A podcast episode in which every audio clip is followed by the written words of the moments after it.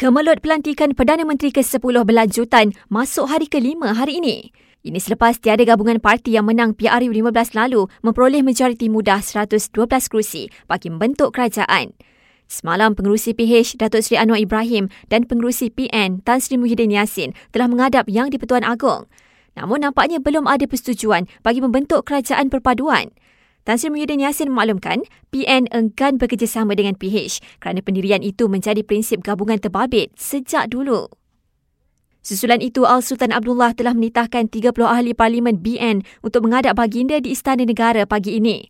Ya agar baginda dapat buat keputusan bagi lantik seorang ahli parlimen yang dipercayai raih majoriti ahli Dewan Rakyat sebagai Perdana Menteri. Al-Sultan Abdullah turut menyeru rakyat untuk bersama mendoakan semoga proses itu dipermudahkan dan berjalan lancar demi negara. Dalam perkembangan berkaitan, SKMM mengingatkan orang ramai untuk tidak membangkitkan sentimen kebencian dan provokasi terhadap institusi raja, perkauman dan agama.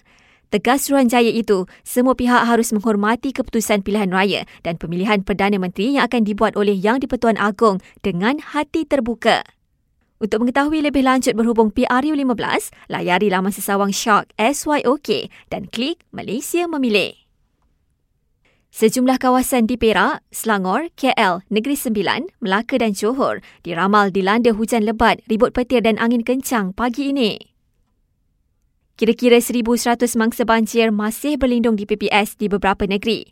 Perak catat jumlah mangsa tertinggi dengan lebih 740 diikuti Selangor sekitar 340 orang. Dan seorang maut manakala 30 cedera dalam insiden letupan bom kereta di pekarangan kuartus polis di Naratiwat, Thailand.